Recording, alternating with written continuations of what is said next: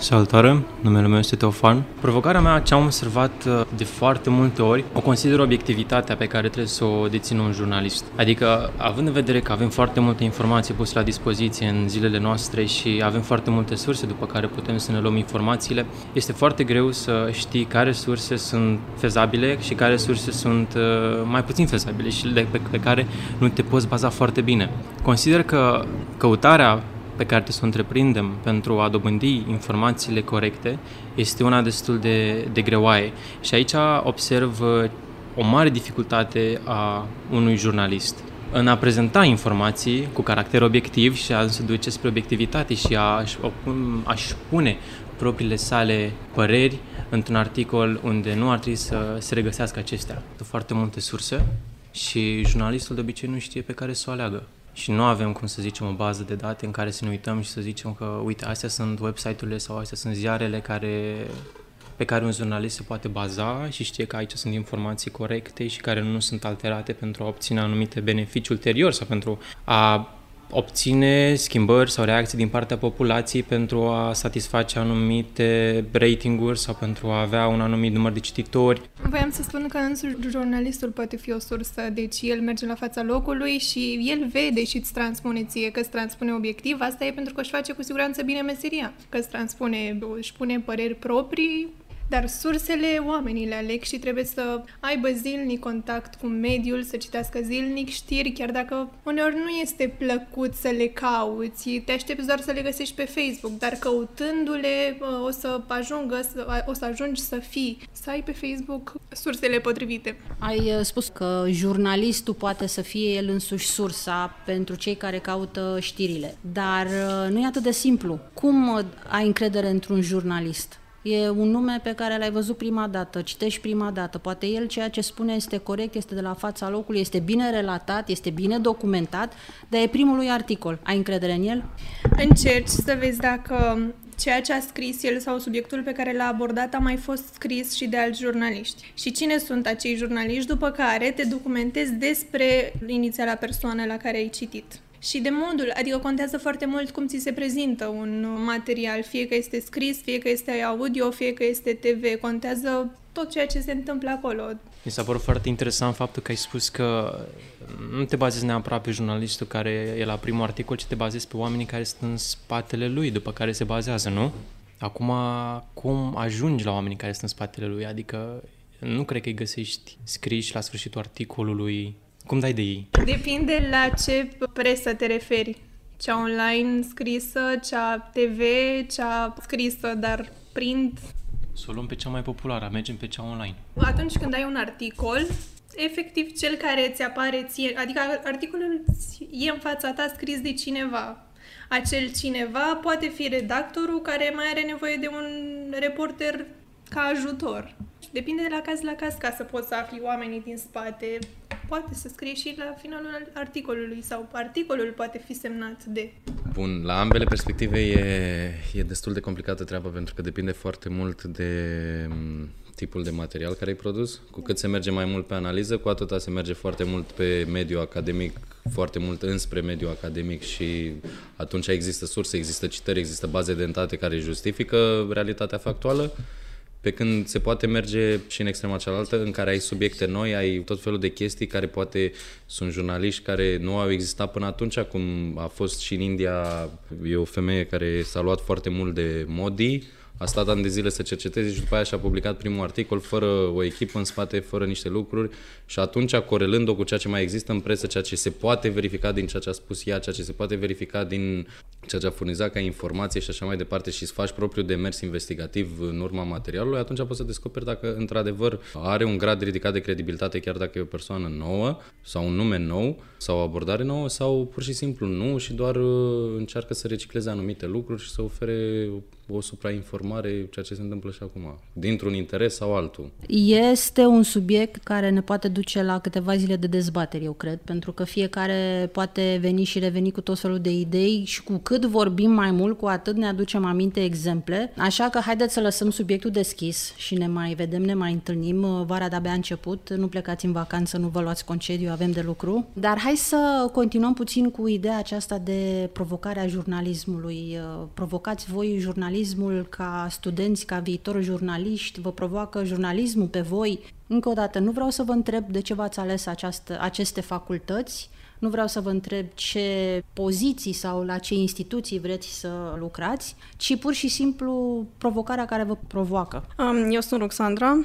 Cred că cel mai greu de fapt, cea mai apăsătoare provocare pe care mie mi-o pune jurnalismul este atragerea atenției cititorului asupra cuvintelor mele, atât în scris cât și în video, deși se știe că videoclipurile sunt uh, din ce în ce mai apreciate, să spunem, de populația tânără. Toate acestea sunt în defavoarea scrisului, în defavoarea cuvântului atât tipărit cât și uh, cuvântului redactat în online de foarte multe ori am auzit această, această vorbă și anume faptul că trebuie să ai un titlu care să atragă și chiar și cu acel titlu oamenii tot îți vor citi eventual doar un paragraf. Mie mi se pare o provocare ce mă macină, sincer, pentru că îmi place foarte mult să scriu. Ceea ce vreau, de fapt, eu să fac este să îmi adaug un strop din originalitatea mea în ceea ce scriu, astfel încât să atrag oamenii prin, uh, prin felul meu de a fi transpus în scris. Și totuși, oamenii se vor rezuma doar la câteva cuvinte, se vor rezuma doar la câteva secunde din viața lor pentru a, a se uita la articolul meu și cred că oricât de mult m-aș chinui să scriu, să citesc, să întreb oameni, tot mă voi izbi probabil în toată cariera sau uh, în următorii ani în care planific să fac uh, puținul jurnalism pe care mi l-am propus, cred că va fi o problemă care va persista în timp și care mă va, mă va face de multe ori să mă întreb mai are rost. Bună, eu sunt Andreea. Părerea mea este, Ruxi, că tot uh, continui, uh, nu este atât de dificil cât să atragi, că oamenii sunt foarte ușor de atras în sensul văd un titlu interesant, o imagine și dau click, ce e mai greu să menții acea persoană în poveste, să continue. Cum ai zis tu, citesc primul rând și după ies. Mm, e mult mai important începutul cât și conținutul. De altfel, mie mi se pare că există două categorii de persoane când văd un articol. O categorie este cea de oameni care sunt informați pe acel subiect și orice ar fi ar da un click fiindcă vor să citească mai mult și au această sete de cunoaștere pe acel domeniu. Sau sunt acele persoane care nu sunt atât de bine informați, doar că sunt atrași. Iar, um, cum ai zis tu, da, într-adevăr, titlul este important, dar cred că toată lumea a citit un articol care avea un, titlu, un titlu foarte simplu, care doar l-au accesat fiindcă erau interesați strict de subiectul ăla și au continuat să-l citească deoarece au aflat lucruri noi sau ce le-a stârnit curiozitatea și poate următoarele articole le-au citit-o pe baza la ce au citit în urmă, adică trebuie să existe și o continuitate. Mie depinde acum foarte mult de cine scrie și asta zic, mi-e mult mai important părerea mea personală, conținutul. Nu cât și, da, și titlul are un rol foarte important, dar uh, mai mult uh, conținutul și începutul. Da, eu voiam să, să mă leg de uh, provocarea jurnalismului din punct de vedere al jurnalistului. El în momentul în care, spre exemplu, un reporter merge pe teren la fața locului, poate merge la accidente, cu siguranță este provocat și informațiile pe care le are acolo trebuie să le transmită de, mai departe. Aici intervine ce vorbeam mai, de, mai devreme, obiectivitatea sau subiectivitatea. Automat, dacă jurnalistul este speriat, de ce vede acolo, trăiește momentele acelea, le transmite la televizor. Nu înseamnă că este subiectiv, este în continuare obiectiv, dar el trăiește și trebuie să spună mai departe publicului. Iar acum revenind, uh, jurnalismul, jurnalistul face puntea de legătură între informația brută și populație, pentru că populația trebuie să fie informată, fie că vrem, fie că nu vrem, în fiecare zi ne lovim fie de uh, informații în stația de autobuz, fie de informații pe telefon când stăm în metrou și trebuie să facem diferența între ele, trebuie să discernem ce trebuie să ajungă la noi sau să discernem lucrurile care ne manipulează într-un sens negativ. Bun, ce spui tu e corect, dar unde e provocarea? Unde e provocarea ta? Unde apar tu în tot acest discurs? Provocarea mea este să transmit informația cât mai bine, vorbind pe înțelesul uh, publicului, fără cuvinte pompoase, fără um, formă brută a informației. Mă gândeam că o provocare, când vine vorba de populație și transmiterea informației, ar fi timpul.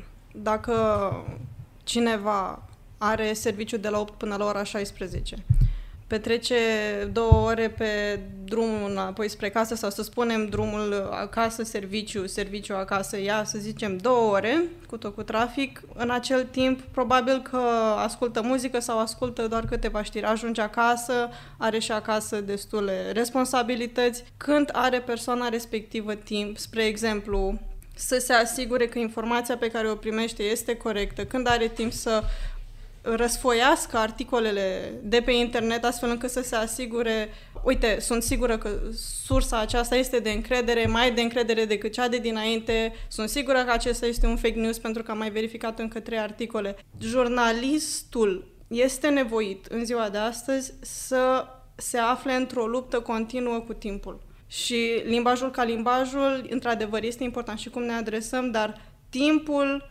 omului este foarte prețios și noi trebuie să dovedim populației că articolul nostru sau ceea ce face munca noastră merită timpul populației sau timpul acelei persoane.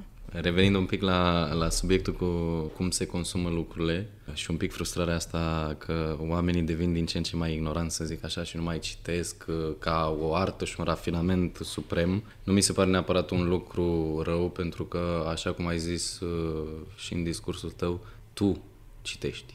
El poate nu citește, ea poate nu citește, tu poate nu faci acel lucru și așa mai departe. Și normal, lucrurile se schimbă, lucrurile au evoluat, lucrurile sunt în continuă mișcare și atunci se consumă după cum evoluează și societatea și după tendințele pe care le avem. Poate pe termen lung e un lucru rău, poate e un lucru bun, acum nu o să știm niciodată, însă faptul că ei nu citesc și le consumă în mod audio, în mod vizual, nu mi se pare neapărat că le perturbă calitatea de a absorbi informația și nici uh, la fel și cu, cu punctul că atunci când vei scrie Uh, vei avea oameni care își citesc primul paragraf. Depinde foarte mult dacă tu ca autor, fie că ești jurnalist, fie că e academic, fie că e pur și simplu literatură, depinde foarte mult de tine dacă vrei să fii citit sau vrei să fii înțeles. Dacă vrei să fii citit, atunci vei face un fel de formă pe care eu cel puțin o consider uneori uh, poate o prostituție mentală a capacităților tale în care vei reduce foarte mult textul ca să ai un milion, două milioane, trei milioane, zece miliarde de oameni care ți-l citesc, ți-l văd, ți-l consumă în orice format, sau vrei să fii înțeles și atunci o să te mulțumești. Am cinci oameni care au citit cu totul chestia asta, poezia aia, scritura aia, teza aia, jurnalul la documentarul pe care l-am făcut și care l-au înțeles. Și atunci au mers mai departe și au făcut lucruri sau au făcut o schimbare sau au înțeles efectiv ce am vrut să le transmit. Și aici să ținem, ambele abordări sunt la fel de corecte, adică depinde foarte mult de tine cum vrei să faci lucrurile. Ori vrei să fii citit și atunci e pentru, pentru mase și logica de prostituție mentală, ori să fii înțeles în care îți respecti nivelul, îți respecti valorile, ți le transpui acolo și găsești oameni care rezonează cu tine și care ți se alipesc practic idealurilor tale și viziunilor pe care tu le transpui în text sau în imagine sau în orice altceva. Dar tot am impresia că citesc într-un manual. Care este provocarea voastră? Ce simțiți voi în momentul în care ați terminat un an de facultate sau când citiți o știre sau când vedeți o știre video? Unde intervine provocarea voastră personală? Cum ați vrea să vă implicați ca acel lucru să fie făcut altfel. Am tot vorbit de cum se transmite știrea, fie ea scrisă video, audio. Bun. Până la un punct știm ce trebuie să facem. Iată, am discutat destul de mult cum redactezi știrea, cum ajunge la populație. Dar unde e provocarea voastră? Cred că Ruxi e singura care oarecum a atins punctul ăsta și mi-a plăcut partea de scris. Să știi că e lume încă dornică de scris, e lume încă dornică să citească. Nemai având specialiști, lumea nu mai are ce să citească. Nemai având presă tipărită atât de multă, lumea nu mai are ce să citească. Nu toată lumea are timp să stea pe telefoane, tablete, calculatoare și alte jucării. Presa tipărită trebuie să revină în forță pentru că nu doar că are un anume șarm când ții ziarul în mână și cum miroase, ci relaționezi cu el altfel. N-ai terminat, l-ai împăturit, l-ai pus în geantă, îl mai uh, citești. Bun, același lucru se poate spune și cu telefonul, că îl ții în buzunar și poți să te uiți tot timpul, dar e alt efect. Vorbind de presă scrisă, de articole scrise. Dacă vrem să ne uităm la știri e una, dacă vrem să ascultăm radio e alta, mult mai ușor, spui căști pe urechi și toată ziua asculți radio. Dar hai să revenim la partea asta de provocarea voastră. Pentru că, iată, toți ați ales aceste facultăți. Chiar vreți toți să fiți mega reporter, mega jurnaliști, să fiți pe sticlă, cum se spune, să vă îmbrăcați frumos, să vă faceți unghiile și să arătați frumos la știri sau eu știu ce emisiuni. Mi-a plăcut încă o dată partea asta cu scrisul, că îți place să scrii, să rămâi să-ți placă să scrii, pentru că e nevoie, dar um, cum vă provocați? Sau cum vă provoacă pe voi jurnalismul? Hai să dăm la o parte manualele. Nu ne mai interesează ce ați citit în manuale, ce vi s-a spus. Sunteți puși în fața faptului împlinit. Și cum vorbeam de acel uh, jurnalist, nu, care scrie primul articol, fie după o cercetare de câțiva ani, fie după câteva zile, dăm la o parte impactul acelui jurnalist la prima operă de artă, că poate să fie un articol scris, poate să fie emisiune radio sau video, dar uh, nu doar acolo este provocarea. Grea întrebarea sau nu are sens? Chiar dacă poate să sune banal, o provocare pe care o am eu și mi se pare că a fost mereu au fost oamenii, în sensul că, mai ales în ziua de azi, pe mine mă provoacă foarte mult nemulțumirea oamenilor în legătură cu uh, știrile. Zi de zi aud că nu mai e jurnalismul ce a fost, nu mai găsesc știri uh, pe interesul lor, că toată ziua este numai cancan și altfel de subiecte. Într-adevăr, în ziua de astăzi, uh, această, acest cancan, da, este, provoacă interes uh, populației, doar că sunt uh, multe alte persoane care nu se focusează doar pe asta. Este vorba de diferite clase de um, oameni și um, pentru mine acest lucru m-ar provoca să mulțumesc persoanele asupra cărora eu am un interes, avem împreună un interes comun pe, o anumită, pe un anumit subiect. Și consider că mereu oamenii și în trecut și în prezent și în viitor vor fi o provocare, fiindcă Până la urmă, noi cu oameni lucrăm, noi despre oameni scriem și tot oamenilor le livrăm informația. A atins un punct important pentru că, de fapt, aici vreau să ajungem cumva. Până la urmă, voi sunteți educatori. Voi trebuie să educați publicul. Acest lucru se uită, așa cum spuneai de aceste știri sau uh, informații gen can-can, noi suntem cei care educăm publicul. Ei citesc ce le dăm noi. Iar acum, pe umerii voștri, pentru că voi sunteți viitorii jurnaliști, cade o responsabilitate foarte mare. Voi trebuie să reeducați populația. Nu le mai place să citească mult, nu le mai place să citească academic. Când spun academic, nu mă refer neapărat la lucrări de doctorat, ci pur și simplu cuvinte frumoase în limba română, am stricat limba română, se vorbește o struțocămilă, nu mai știm să traducem termenii din limba engleză, nu vorbim aici de Xerox sau Adidas care sunt neologisme. Iată, vorbim de focusează, scrolează, cancelează, șeruiește, ceea ce este grav, și de aici ne ducem în jos cu viteza luminii. Deci cred că ai atins un punct pe care mi-ar place să-l uh, discutăm în viitor. Deci cred că cea mai mare provocare a jurnalistului de azi, din orice domeniu, este educarea publicului. Și educarea publicului nu se face neapărat cu un articol foarte bine documentat, poate să fie un articol foarte simplu despre o sticlă de apă, dar trebuie să le duci pe cititor, pe cel care ascultă sau pe cel care vede emisiunea TV, să-și înțeleagă propria limbă și, de ce nu, să mai și cerceteze singur. Până la urmă, jurnalistul poate nu trebuie să dea chiar 100% rezolvarea problemei. Am sesizat o funcție pe care o are jurnalismul și este cumva la polul opus de a educa oamenii. Jurnalismul, până la urmă, este câinele de pază al uh, populației. El apără populația de interesele puterii. Și mă gândesc că jurnalismul ar trebui să apere populația înainte de a o educa. Adică aperi, informezi, educi. Mă repet, este o discuție care poate dura zile întregi. Mi-aș dori să ne revedem uh, în vara aceasta sau poate cine știe cu alte ocazii. Lăsăm subiectele deschise, lăsăm și criticile să vină, nu le aștept. Și iată cum astăzi în studioul Radio UZPR am avut cinci invitați de seamă ai viitorului jurnalismului, patru studenți la jurnalism și un uh, absolvent, dar în continuare elev, nu? Că se educă, văd că nu îi place foarte mult și nu are stare. Haideți să ne prezentăm. Este un prim uh, workshop de jurnalism aș prefera să-i spun atelier de jurnalism aici la sediul Uniunii Ziariștilor Profesioniști din România. Vreau să las deschisă invitația să reveniți, să veniți și cu colegi, să aveți provocări față de mine, față de colegii mei, să veniți cu subiecte, unele care poate vouă vi se par interesante, altele care vi se par banale sau poate de ce nu să treacă și prin uh, furcile caudine ale acestei uniuni, uniune care primește